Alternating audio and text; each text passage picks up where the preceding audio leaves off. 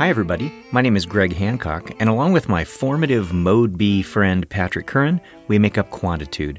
We're a podcast dedicated to all things quantitative, ranging from the relevant to the completely irrelevant. In today's episode, we talk about partial least squares, a technique that resembles structural equation modeling, but with a lot of flexibility, including but not limited to its ability to accommodate both reflective and formative constructs. Along the way, we also mention dark red bubble, Sheep's Kin, Snorting S E M, the Coors Light Beer Bong, Hotelling's Ghost, Larry the Cable Guy, The Marvel Metaverse, The Evil Eye, Bad Luck Schleprock, Fika, ABBA, and Pieces Left on the Table. We hope you enjoyed today's episode. Have you happened to check Redbubble and see all the cool stuff that we have? I have not. There's so much cool stuff that we have. I just thought I should take this opportunity to let, to let you know. Obviously, you know, we have stickers and notebooks and all of that. I would like to thank the people out there, not just for posting your really cool pictures of you with the merch, but as we mentioned in the tag, all of the proceeds go to help donors choose dot org. And what that means is that the stuff that folks out there have bought have helped dozens and dozens of classrooms through things like calculators for math classes, hands-on materials for teaching statistics, a whole variety of things. And that's all due to the folks who are listening out there. So thank you very much to everybody. I may have misunderstood something. Hmm. I thought we were doing this whole podcast to become rich. I've been waiting for three years for the check from you, and I've just been trying to be patient. I don't want to be a wiener about it. Uh-huh. Did I misunderstand how this works? I think we can solve this if you just Google academia. Sorry. But thank you, everybody. And it is so fun. And my kid drew a couple of things that are up there, the quantitoid yep. and whatnot. Now, there's some things up there that your daughter didn't draw, and that my daughter didn't draw, and that I didn't draw, and that, that none of us drew. I'm sorry, is there like a dark red bubble that we're part of that I don't know about? Yeah, there's bootleg merch. I kid you not. There's more fake Quantitude stuff than there is real Quantitude stuff on there. This is a real question. Why? I yeah. I mean, there's no money involved. We have a market share of negative one thousand dollars a year. I mean, it's a real question. Why on earth? Are yeah. they like bots? Are they just trying to copy stuff? I don't know the answer. I was wondering if it was bots also, but there's a bunch of stuff that says Quantitude on it in different fonts. And then there's a ton of stuff that says Jiffy on it, which Jiffy, by the way, is extremely happy about. Hi, guys. Hi, Jiffy. Jiffy, is that your side hustle? No, I just think they're very tastefully done. I bought five. All right, little buddy. Thanks. Bye, guys. Have a great episode. I will make clear to folks out there that you should be able to get whatever you like, but it's only the authentic Quantitude Pod merch that actually makes it back to donors choose dot org. And how do you know if it's authentic? It has the name of who posted it beneath it, and it says buy Quantitude Pod or something. Huh. Anyway, so I thought that was kind of interesting that we have fake stuff. I am fascinated by that. I don't mean to like belabor this, but I totally get making a fake account and selling things with like a Nike swoosh mm-hmm. or like a Ferrari logo. We're nothing. We own nothing. I am perplexed by this. Maybe this is actually one of the best indicators of where the economy is at currently. I remember when I had my first car. What was your first car? My dad gave me his Volkswagen Beetle, nineteen sixty-nine. Oh, yeah. The one that you raced in our control episode. I did race it. Yeah, right. Yeah. I had a nineteen seventy-six Mercury Capri two. It was a hatchback. When I got it used, my mom got me these furry seat covers, and she was so happy to do that. So she got me these, and she was going, they're sheepskin, they're sheepskin. Like, you know, this was some big deal. I'm like, okay, Mom, thanks. And so I put them on my car, and they were very comfortable. And I looked at the label, and it said sheep's kin. So So I never had the heart to tell her that it wasn't actual sheepskin. But I thought that was like the best fake name ever, Sheepskin. It's so funny you say that, because just a couple weeks ago, I try to do my own car repairs when I can. And with mm-hmm. YouTube now and things that you can order online, as within reason, I can do a fair amount of my car repair. I needed to get this particular part for the Accord. Mm-hmm. I searched online and I found genuine Honda replacement parts, because I didn't want off-brand, right? I wanted it actually made by Honda. And I was about to check out, and it kind of struck me that it was half the price of what I had found in other places. And so I jumped in another tab and I searched genuine Honda parts. The company name is Genuine. It was Genuine Honda Replacement Parts. Right. And I thought that was brilliant. I almost wanted to buy it just because I so admired that it was a sheep's kin. kin. Exactly. Well, so our topic for today is maybe in this spirit. I don't know. That remains to be seen whether or not what we're going to talk about is sheepskin or sheepskin. What we're going to talk about today is something called partial least squares. Originally, when you were up visiting me over the summer and we were talking about topics that we were going to cover, we had said, oh, yeah, we can go through these different estimators like ordinary least squares and maximum likelihood and two-stage least squares and partial least squares. And it was just sort of uttered in the same breath. It was going to be in one episode. Okay, well, that's a whole other thing. But it turns out partial least squares is not actually an estimator.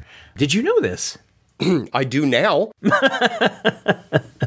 Yeah. So partial least squares, which we're going to unpack a little bit here. The funny thing is, is that there's a whole segment of the world that is just tied to partial least squares like it is their jam. In the early two thousands, if you go to the management information systems literature or other fields like chemometrics, this is it, right? We did a P L S, we did a P L S, we did a P L S. In our world, being primarily a social science world, this doesn't cross our plate a whole lot. Exactly. And the reflection of that, at least to me, is for you and me, our day jobs are kind of centered around structural equation modeling. Yes. I've been in the game for twenty-five years. And I thought it was a method of estimation. I really did. Mm-hmm. And that is not it at all. That's right. And in fact, you mentioned structural equation modeling. You and I, we didn't just drink the structural equation modeling Kool-Aid. We went to Studio fifty-four. And snorted structural equation modeling off the bathroom counter and came out rubbing our nose. So we're deep in. Nope, you did. I Coors Light Beer Bonged it. Rocky Mountain High, Colorado. That's only half a joke, which is that's all there was. Right. It wasn't like I could pick from this or this or this or this. When you and I came up through the system, Boland's book came out in eighty-nine, and I used that book in my first S E M class in nineteen ninety. Right. This was the only game in town when I came up through the system. Now, ironically, the foundation for partial least squares was developed years earlier. Right. It had not permeated at least my instructional system that I was part of. And what I find fascinating is I think that's in part, there are literally continental preferences over this. Mm-hmm. Much of the work in the applications are dominated in Europe. That's absolutely true. Structural equation modeling and this thing called partial least squares that we're going to start getting into, both of those weren't just born in Europe. They weren't even just born in the same country, which is Sweden. They were born at the same university, Uppsala University, as coming out of a guy named Hermann Vold. Uppsala. Hermann Vold. Hermann Vold was the advisor of who? Do you remember? Okay, I remember, but you're going to mock me for saying his name, so I'm just going to say Carl, and then you can say his last name because Tova taught you how to say it. Yes, that's right. Hey, this is Tova Larson, Greg's Swedish coach and occasional Quantitude linguistics consultant. So his first name isn't even Carl. Come on, have you learned oh, nothing? Oh, dude, throw me a bone. All right, fine, fine. His American name is Carl. His stripper name is Carl. His actual name is Koge, K G, and last name is Jöreskog. Yeah, the pronunciation is slightly off on that one. So Karl Jöreskog, as we call him in the U S, was the student of Hermann Vold. And Karl Jöreskog is, you know, the father of the structural equation modeling that you and I practice, that really had its seeds planted back in confirmatory factor analysis in the mid to late sixties, where structure was imposed upon that latent variable system and then started carrying off into the seventies. And it didn't just carry off on a theoretical level, and I think this is really, really important. It carried off with software, too. Mm. It's great when there's the mathematics of these kinds of methods, but if you can't put it in people's hands, then there's a problem. There was LISREL, and there were punch cards that went with LISREL, and mainframes, and all of that kind of thing. But when we think about how structural equation modeling got a head start, the pieces were in place, not just in terms of the mathematics and the theoretical foundations, but actually the software to be able to do it. And I think that's a critical thing. But, you know, after structural equation modeling started taking off, Hermann Vold, sort of watching his academic child go off and do great things, he sort of scratched his head and said, oh, boy. Colgay, there's a lot of assumptions wrapped up in your structural equation modeling thing, in your LISREL thing. And some of those things make me uneasy. And we should probably just rattle off some of the assumptions that exist. You're going to pop quiz me on this. I don't mean it to be a pop quiz, but let's go. Go. thirty seconds. Go. Within the S E M, and what my understanding is of what Vold's reaction was, was kind of twofold. One is it goes back to something that we've talked about on prior episodes, which is one of the key advantages of the S E M is that it's a priori, and one of the key limitations of the S E M is that it's a priori. So we have exploratory methods, we have E F A, we have eigenvalues and eigenvectors and rotation and all of these things. And then if you've had that in a class, people say, yeah, yeah, yeah, but you're letting the data drive your decisions. Don't saturate your factor learning matrix, structured in a way that's consistent with theory. And that's a huge advantage. I mean, massive, huge, huge, massive advantage of confirmatory factor analysis in the S E M in general, except when it's not. Mm-hmm. Some paraphrasing of Vold is, there are often situations where we are data-rich but theory-poor, mm-hmm. and that we need a methodology that allows us to do S E M-like things, but without being so shackled to a strict a priori parameterization of our model before we ever begin. So you said that there were two primary things. The first one then has to do with feeling locked in into this very confirmatory, very a priori structured kind of endeavor. What's the other one that you had rolling around? Some of the asymptotic regularity conditions for maximum likelihood estimation. Mm. So what he seemed to be more concerned about was a rather strong assumption about multivariate normality, and that you have a sufficiently large sample size where these asymptotic conditions of consistency, unbiasedness, and efficiency, and asymptotic normal sampling distributions, maybe those don't come online given the characteristics of the data that we have in our sample. That's absolutely right. And so his thinking was, could we do something that is, and this is where I really want to be careful of my language, can we do something that is an approximation to that? This is where some people's hackles will get raised, not P L S people necessarily, but S E M people, right? You and I had a whole episode on principal components analysis and how, like, one of your first disclosures after the spider pig theme and... Spider pig, spider pig. Spider pig, spider pig. After those disclosures, I mean, the whole episode really was about principal components analysis, what it is, and that it is not a factor model. Mm-hmm. And some people just completely get their underwear in a bunch over that, mm-hmm. for sure. And there's a whole segment of literature from the eighties and early nineties where people were just butting heads over, is it a latent variable model? Is it not a latent variable model? Can it be used to estimate latent variable models? But at its core, principal component analysis is just a composite model, and it's not the only way that we have to form composites.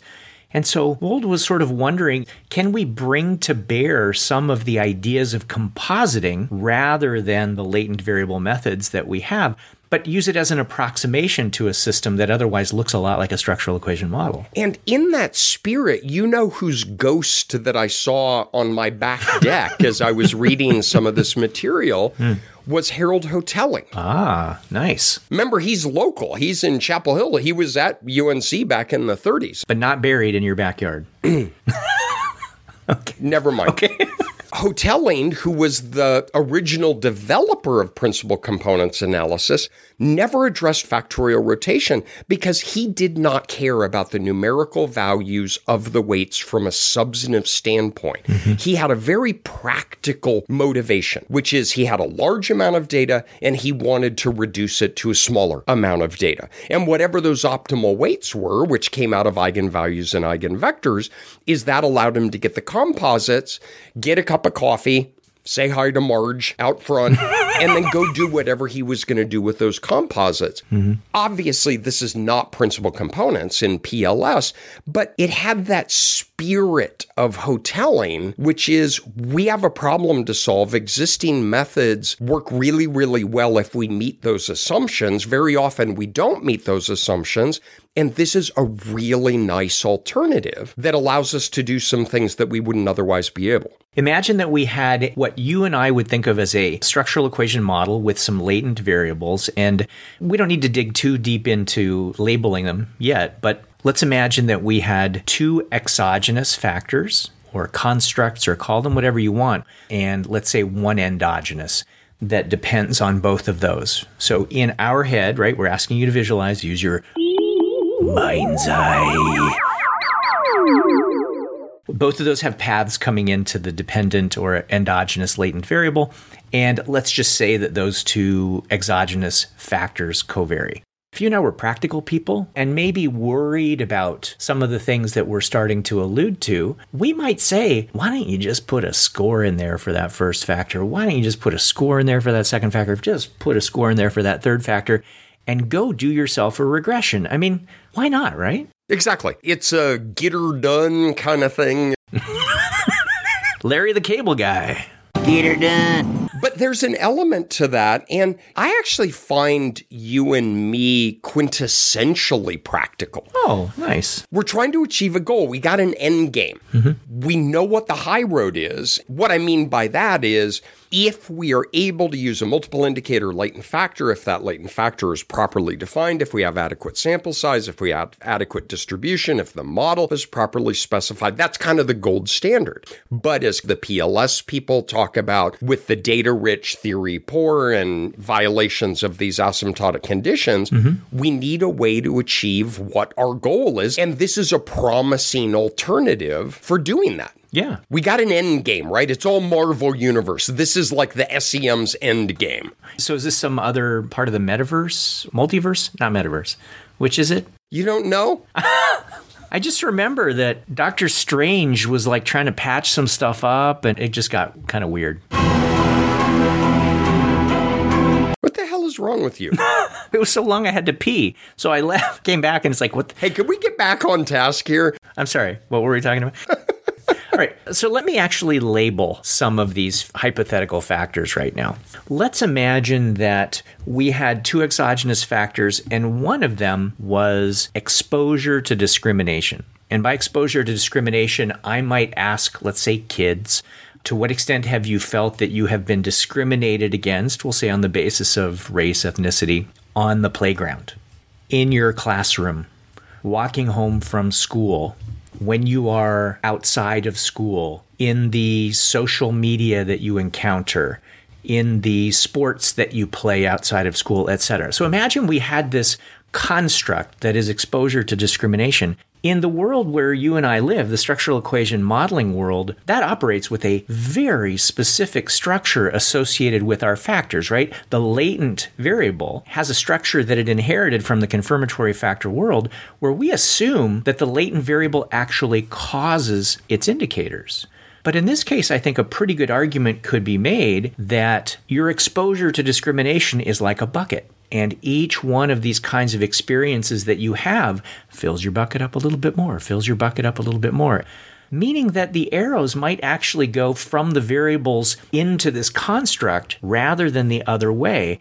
And if that's the case, if we would agree that something like that is a reasonable description of what's going on in the relationship between the variables and the construct, S E M gets really uneasy about that. It reminds me of a good friend I had in grad school, Lily Lengua. Lily is at the University of Washington at Seattle, your alma mater. Go Huskies. She and I were out for coffee, and I was showing her a new latent factor that I was working on, and it was uncontrollable life stressful events, and it was in children. Hmm.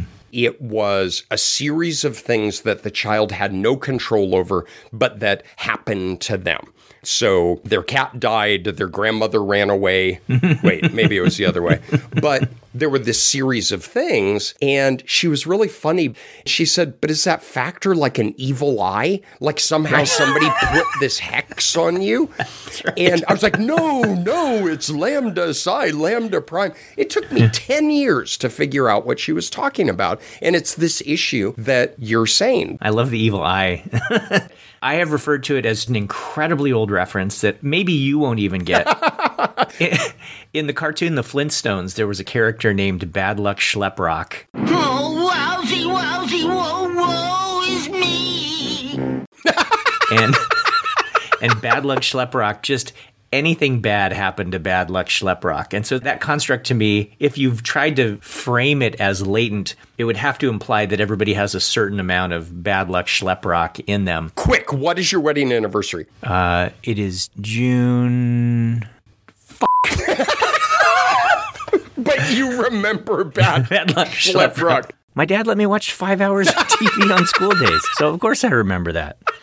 Where were we? If you model it as a latent variable, you have got to own it. Yeah, and we've talked on episodes before that if you draw a single-headed arrow, you go into the saloon, you order two fingers of whiskey, you throw it back, slam the glass on the bar top, and to everyone in the saloon, you say, I believe my latent factor causes my indicator. I'm Captain Augustus McCrae. This is Captain Woodrow F. Call. I like a shot of whiskey, and so would my companion. And besides the whiskey, I think we'll require a little respect. If you have a series of math items, it is not unrealistic to say you have an underlying math ability that in part determines the probability you're going to get an item correct.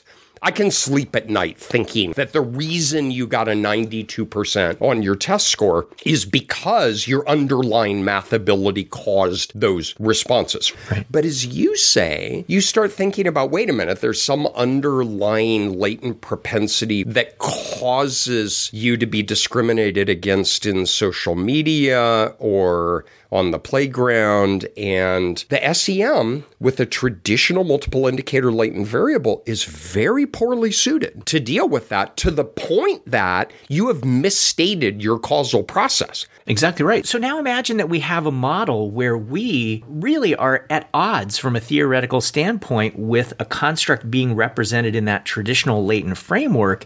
It takes a lot of trickery to be able to get the standard structural equation modeling framework to do that. And even when we can, there are all kinds of limitations on our ability to do that. That's true. Well, let's imagine now that someone has a system where their two exogenous constructs are things that, you know, they look at and say, there's no way that's latent in the traditional sense. It really seems to make much more sense that it is, as we call, formative, that the variables come together to form that particular construct. In the P L S world, the traditional latent constructs where the factor itself is influencing its measured indicators, we typically call that a reflective system. In the P L S world, they call that mode A. When the variables are coming into the construct, influencing the construct, they refer to that as a mode B system. One of the beauties of the partial least squares modeling framework is that it doesn't care. I don't mean that you don't specify it, but it says you get those however you want, and we will take it from here. And I have to say, I find that kind of attractive. And I find it kind of attractive in The Ghost of Hotelling. Mm-hmm. That is a very similar distinction between principal components analysis and the common factor model. And this is where people threw stuff at each other through the seventies and eighties and even in the early nineties. Right. Is principal components analysis a factor model, blah, blah, blah. But what you just described in the different modes really does distinguish P C A and the common factor model. And that is the common factor model is believed to have given rise to the set of items. And the reason we observed the correlation among the items in the way that we did is because they have a shared underlying cause. One might say a common cause. One might say a common factor underlies those. The principal components, we can very pragmatically think about reversing those arrows, and the items that we have induce a composite that we can compute directly. We don't have to estimate that as a factor score. So that notion of do the arrows radiate out from some latent factor or construct, or are we optimally weighting the items that then induce a composite? That is principal components and common factor analysis. In the composite variable system that is P L S, it's not going to be principal component analysis, although there are techniques that try to merge principal component analysis into this. This is not that. So what I thought we would do is talk a little bit about how it works, not necessarily getting into all the weeds, but just generally how this works. And to start, I'm going to imagine that system that I described earlier with two exogenous factors and one endogenous factor. And I'm using the word factor, honestly, a little bit uncomfortably. Mm. If I say the word latent variable, I have to say I'm a little bit uncomfortable. The P L S community might go, what's your problem? It's we still think of it as something that you didn't see. But the S E M that I snorted at Studio fifty-four... it's just so deep inside me that I have a hard time even referring to these as latent variables. But I'm the weird one as far as the P L S community would consider. Yeah, that's why they would consider you the weird one. Let's that's go it. with that, Hancock, uh-huh. kids. That's it. So let's imagine in that system that we have our two exogenous constructs, and both of those are mode B. What that means to us coming in from the outside is that those are both formative systems where the variables are coming into form that particular construct. And then let's imagine that our outcome, our dependent factor in this model, is a traditional latent variable, a reflective system, mode A as it would be called in this world, where the factor itself is influencing, is responsible for the relation among the variables. Mm-hmm. An overview of the way P L S operates, if we had to come up with something without the benefit of a whole lot of computational horsepower, we could just take the indicators and honestly, whether it's reflective or formative, whether it's mode A or mode B, we could just take those indicators and get some sort of proxy score for each of those factors. And that is what happens in P L S, is that you start by getting a score to take the place of each of those factors. And it is a simple sum, typically, of the standardized variables that serve as indicators. So all of your indicators for whether it's mode A or mode B, convert them into z-scores, you sum them up, taking into account direction of things, of course, and you go, boom, I have at least a starter proxy for each of the three constructs that I care about. And if you just stop there, that's a measured variable path analysis. For those of you who have taken an S E M class, very often the arc of a story that is told is you do some review of multiple regression, and then you expand the multiple regression to a path analysis where you have multiple dependent variables and you have mediation and you have chi-square tests and all of those things. And then you move to a multiple indicator latent factor. Well, what I like is that first step of taking just a measured composite of the items on your construct is a measured variable path analysis. Mm-hmm. But P L S adds this really clever iterative procedure. Yeah. So once we get these proxies for each of our three constructs, what do we do with them now? Well, if that was the end of it, we would just go ahead and do the regression using the two exogenous composites and have them predict in just a regular old ordinary least squares regression, have them predict that endogenous composite, and we would be done. But when we do that, we do get some estimates for the structural relations in that particular model. Once we have those structural relations in there, we now actually have a series of relations among all three of those constructs. Between the two exogenous constructs, we have some estimate of correlation. Between the dependent and the independent constructs, we have some structural relations, some standardized beta weight kinds of things. What we can actually do in this system is we can now get predicted scores for each of these based on the structural relations that exist there. And so in an iterative process, the information that we got from this first pass at estimating the structural connections allows us to get new estimates for those proxies. So when we think about how we do business as usual, we're done, right? If we're doing a least squares or if we have a second dependent variable that's a mediating model and we're using maximum likelihood, that's it, right? What you walk through is we take our items, we make a composite, we take the composites, we fit a model. But here what you're saying is, is wait a minute. We've got these model implied predicted values of the composite. Could we use those in some way to update how we're computing the composite itself? Exactly right. And so once we do that, based on the estimated relations that we have among the constructs, and there are different ways of doing that, but it involves whatever a construct is attached to, whether it's another exogenous construct, an endogenous construct. Again, there are different ways of doing it, but you try to use the information from that model to get updated scores, just as you said. Once you do that, what happens to those updated scores? Well, you take them from that structural model. In this world, it's referred to as the inner model. And then you carry it back out to the measurement model, or what here is called the outer model. And how you do that is going to depend whether or not you have a construct that is mode A, which is reflective, traditional, the way you and I think about things, or mode B. If you have a mode A system, then you can get predicted scores for each of those measured indicators by doing just a simple regression. I can use the proxy to predict indicator one. I can use the proxy to predict indicator two, et cetera. I can go through one by one and do that in that reflective or mode A kind of system. When I have something that is mode B, that is a formative kind of system, that's where all the variables are actually coming into the construct. That's just a multiple regression because I now have updated scores for the construct and I have all of the scores for the indicator variables.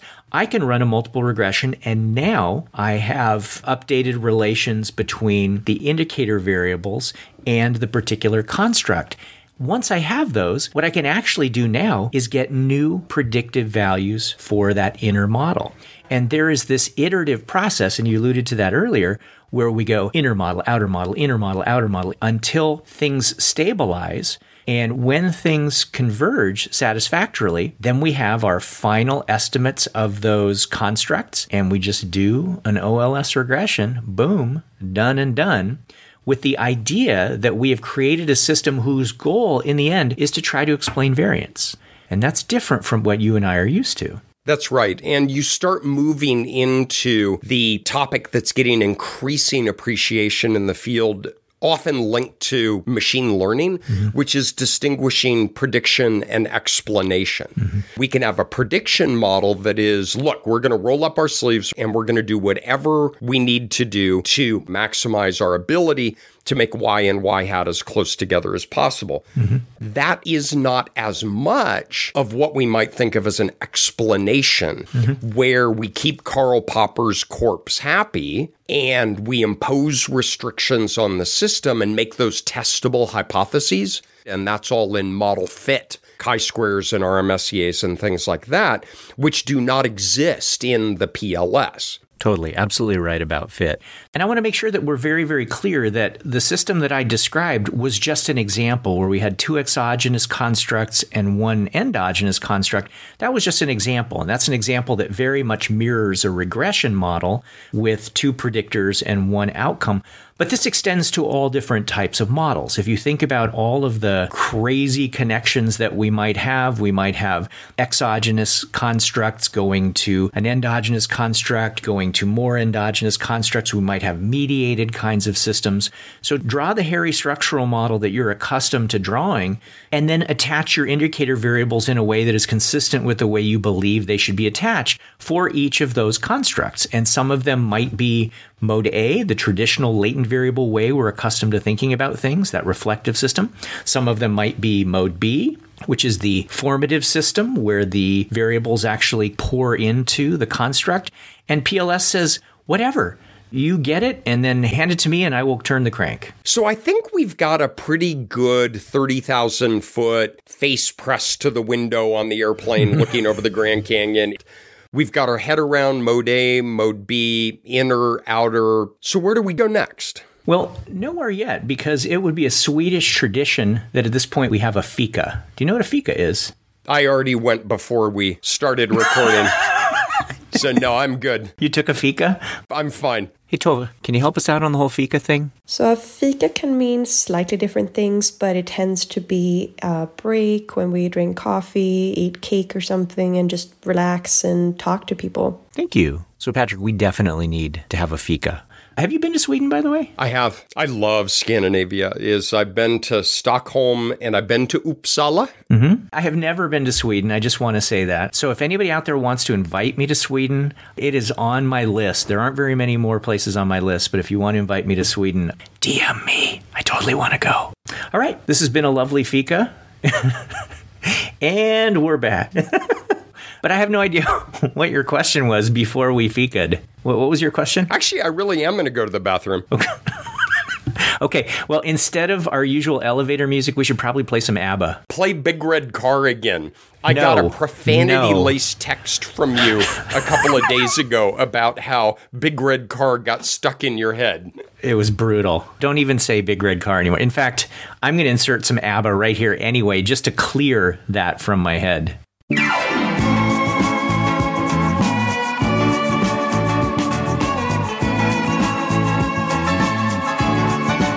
Hi, everyone. All right, so I came back from my break, and Greg took a break as well, and he's not here.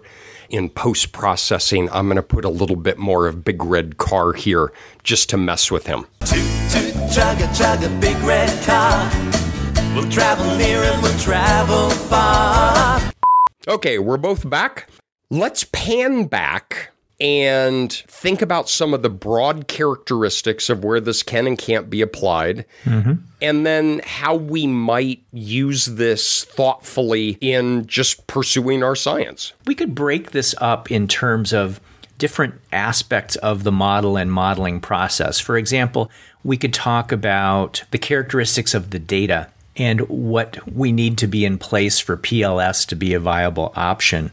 We talk about, and this was one of Vold's concerns, we talk about S E M because it's based on maximum likelihood or variations on maximum likelihood.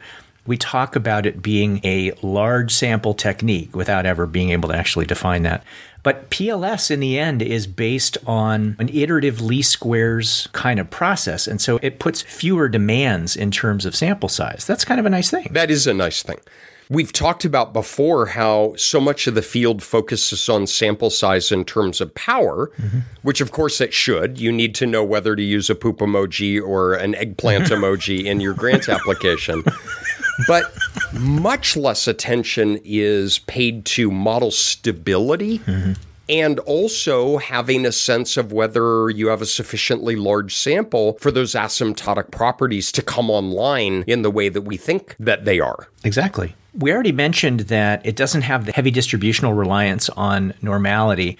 But as you pointed out, we've come a long way since the nineteen sixties and nineteen seventies, as you and I had a whole episode, I think, about non-normality, right? Yep. So in S E M, we've had ways to deal with this. Yeah. And so it's interesting because where Vold was really worried about things like normality assumption, independence assumption, things like that, we actually have really good ways now to deal with that. So we have robust standard errors, we have corrected test statistics, we have very well-developed ways for handling ordinal items. Mm-hmm. It's not to say that P L S is not still advantageous, but M L isn't quite as handcuffed as it used to be. Totally agree with that. And in P L S, you know, formally, it's tied to the same distributional assumptions that regression is. And we've talked about that quite a bit, especially back when we were doing O L S. But it also will use a bootstrapping technique to get the standard errors that it needs, which helps to work around some of the other issues, including dependence, right, to some extent. As long as dependence is a nuisance variable, and this is what we argued in a court-ordered setting with McNeish, mm-hmm. was about the unnecessary ubiquity of multi-level models is, Dan is exactly right, and everything that he said in there is that there are very good ways of correcting for violations of independent residuals in a whole broad class of models. as long as you don't have to disaggregate effects, right. as long as there aren't within group and between group effects, because then what a corrected standard error does, if you don't disaggregate, is it gives you a proper standard error for the incorrect effect. Yeah. And so it's just another stealing Boland's line fine print that P L S is really well suited for addressing violations of independence by using the bootstrap, but it's still assuming that there's an overall effect that's of interest and not an effect that needs to be disaggregated in some structural way. I think that's not only a really important point, but a point that gets glossed over in the P L S stuff that I have seen. And I think it gets equally glossed over in the cluster-corrected S E M. Mm. Oh, you have kids within schools and multiple schools? Well, just say cluster equals school and you're fine. Mm-hmm. So I don't think that's unique to P L S. Missing data. Now, I feel like in the structural equation modeling world, we have kind of nailed missing data. This is a regression-based world, though. What do you tell your students when you teach regression? What do you tell them about missing data? Well, in standard O L S, it's listwise deletion. Anybody who's missing anything, see ya. Thanks for coming out tonight. You don't have to go home, but you can't stay here. Yep. What I do say, though, is, well, you can move even with a regression framework to a maximum likelihood estimator and use full information maximum likelihood under certain assumptions, that is missing at random. We have an episode on this. We won't get into the details of that. You can also use multiple imputation, and you can do that within a regression framework as well, and that is you build a model for missingness, impute values, estimate your regression model. You do that ten or twenty times, gather all the things together, and combine them using formula that exist. Mm-hmm. What I almost always tell my students in my teaching, though, is you should probably move to a full information maximum likelihood setting within an S E M framework and incorporate partially missing data there. Well, then it wouldn't be P L S, would it? It would be what, P M L? I'm sorry, by definition, you can't do that in here. No, that's exactly right. But yeah, I mean, to the extent that I have found any information about it, usually it sort of revolves around, well, uh, just don't get too much missing data and, uh, you know, like try to keep it below five percent. And if you really have to, maybe throw some values there in the holes and, and it shouldn't matter. And all right, you're good to go. Godspeed. And, you know, in, in other worlds that we inhabit, we would go, ah, not so sure about that. Yep. Although what you just described is what S E M did for half a century. It's true. A lot of this stuff is not unique to P L S, right? M L had a don't ask, don't tell policy on missing data and non-normal data and dependent data for a lot of decades, not just a lot of years, a lot of decades. Yeah. But yes, in the P L S, in its current, and we want to stress this because this is another area that is ripe for a lot of dissertations or postdoctoral research projects. In its current form, to my understanding, there's not a widely available method to handle missing data in the way that we would with maximum likelihood estimation. That is my understanding as well, for sure. This can get at model complexity in a variety of other ways, but not actually that way. You know, there are things that the original version of structural equation modeling has expanded into, you know, things like higher order constructs or latent class kinds of things or mediation. All of those are kinds of things that fit very, very nicely under the structural equation modeling umbrella. A lot of those things represent the methodological developments that have been going on in the last ten years or so within the P L S community as well, trying to expand the type of models that you can address through P L S. So you can still have that wonderful benefit of having different types of variable systems, mode A, mode B, while having these structural models that are of interest, these inner models that really represent the theory that you care about. And that's a really good point you're making, is there are a lot of ongoing developments in P L S as we speak. So historically, and you indicated this earlier in the conversation, you just standardized everything. Yeah. And again, that's what we did in E F A for one hundred years. Right. You standardize your variables, you had the correlation matrix, that's exactly right. But what is the byproduct of that? Well, you have means of zeros and variances of one. Well, who cares? Nobody cares what means and variances are. Unless you want to study change over time, yeah. Unless you want to do a multiple group analysis in which you examine weak or strong or strict correct or partial invariance unless you want to do an M N L F A-like thing. Yeah. And so, but I think a lot of people are saying, okay, we've really figured out the core parts of this. Now, how can we build this out in ways that generalize the applicability in practice? Yeah, it's a very exciting thing, right? And there's the whole P L S methodological community is developing these methods, trying to get them incorporated into existing software, whether it's proprietary software or R-based packages. So there's a lot of cool stuff that's going on. And what I hope that we're getting out of this conversation is that P L S isn't meant to be sheep's kin, although Vold really wanted it to be this thing that does some of the same stuff as S E M, but maybe under different restrictions.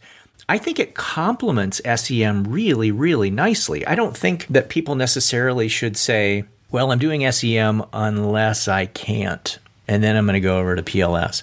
I think it's nice to be able to think about, all right, what's the model? Let me get everything laid out on the table. What's the model in terms of the inner model, that structural portion that we care about, the outer model, the measurement part that we care about? What characteristics do I have in my data? And then what might be the appropriate technique to try to draw from?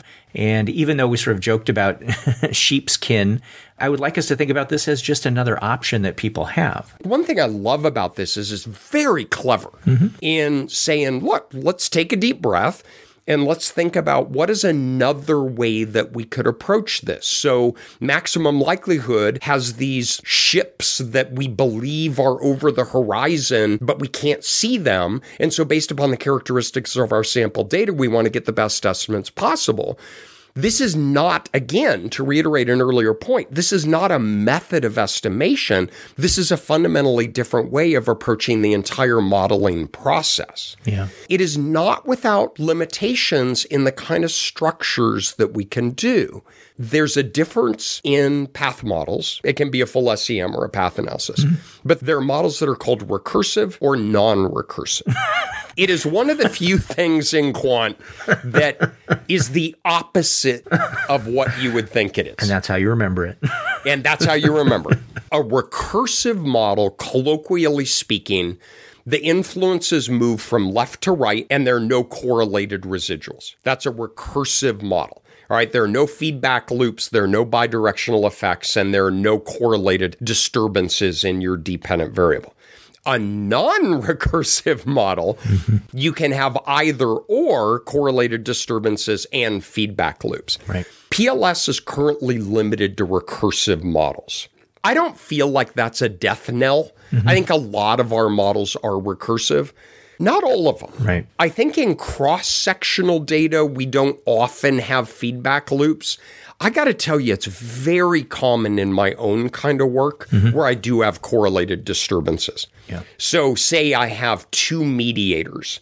And so I have several exogenous predictors. I have two mediators that are like separate mediators, yeah. is that they're two specific indirect effects. It's very common to correlate the disturbance of those two mediators. Yep. And currently, we're not able to factor that in to the P L S approach. And so that might be one of those branch points for you that says, eh, I better keep it in the S E M world, as error covariances in your measurement model might be, as extreme cross-loadings, ones that are really non-ignorable, that's harder in this particular system, or honestly, just if you want an assessment of fit, right? The world here doesn't tend to emphasize global fit because the whole goal is to maximize variance, not to explain the variances and covariances behavior as part of a larger system. It's driving at trying to explain R-squareds for things that are endogenous within the part of your model that you actually care about.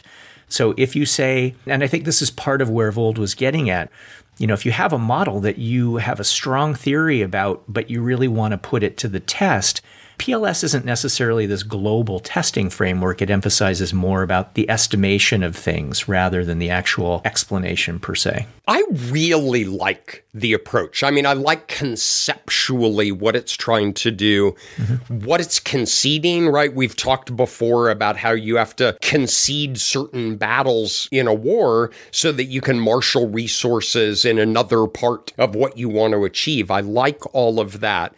One thing to keep in mind is that one of Vold's original motivations was to operate in more of an exploratory perspective, mm-hmm. that we don't always have a really strong a priori sense of what we're trying to do with the data. And paraphrasing his term, as we are often in a data-rich, theory-poor setting.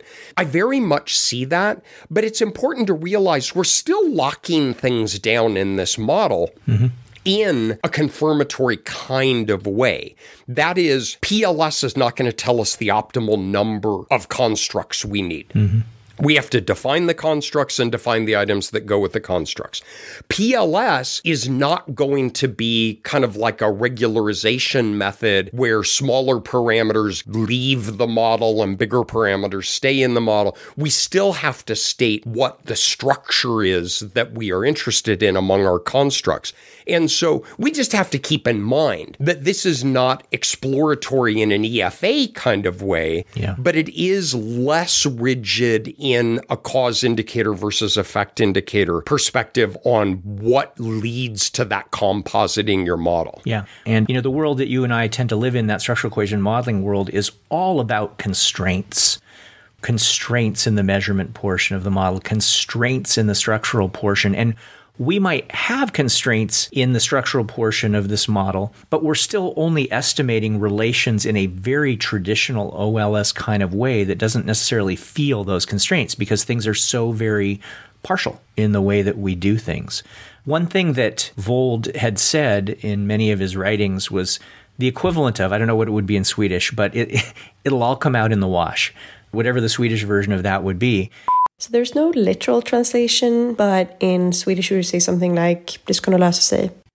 As we get larger sample sizes, as we get more indicator variables, ah, in the end, you latent variable structural equation modelers and us P L S people, in the end, we all just sort of come together and reach the same inferential conclusions, which he would argue, and I think maybe reasonably so, is the goal in the end, is to try to understand what the relations are, or at least approximate them reasonably, even if not exactly. It's all about how can we take the data that we have available to us and make a valid and reliable inference about the nature of the relations among the constructs in a way that helps us understand something that we didn't know before. This is just another arrow in our quiver of saying we have a theoretical question, we have data available to us, and we want to make a probabilistically based inference about the nature of the relations among our measures.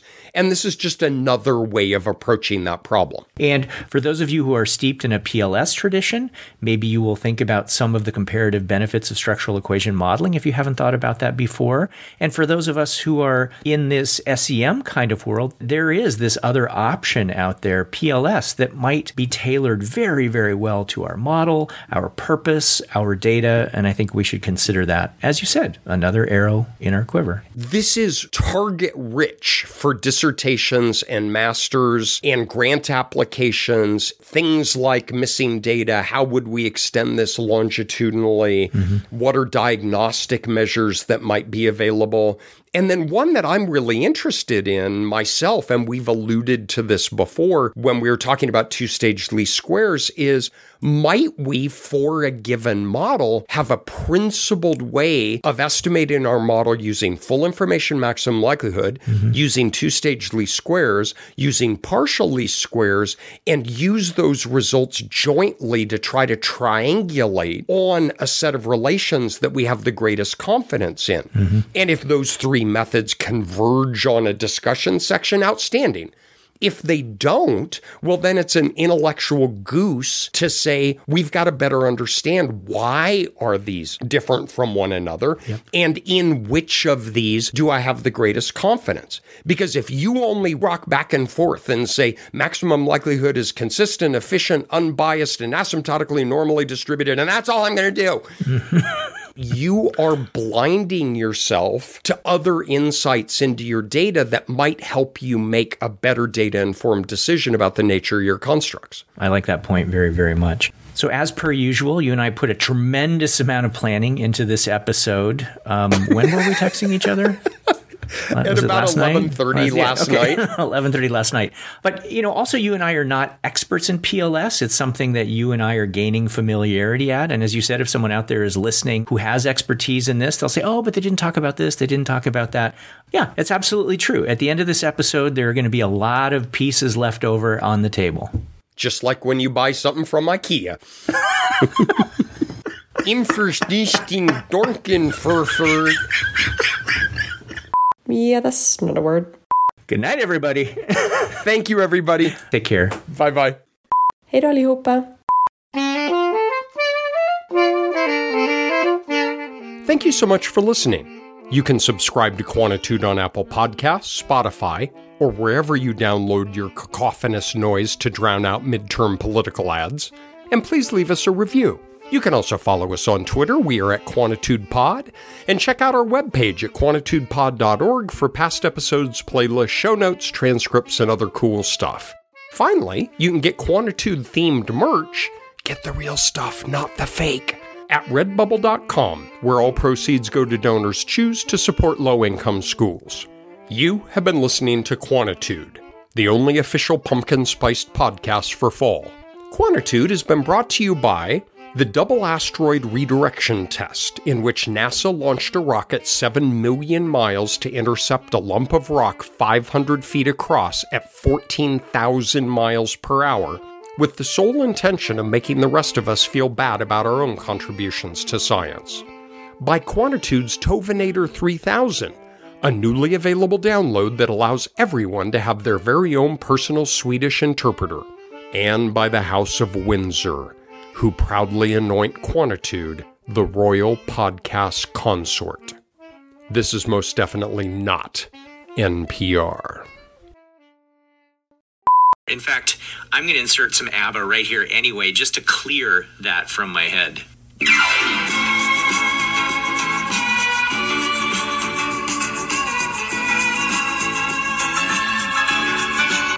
Hi, everyone. All right, so I came back from what? my break, and Greg took a break as well, and he's not here. And so uh, in post-processing, I'm going to put a little bit more of Big Red Car no. here just to mess no. with him. No. No. No. No. No.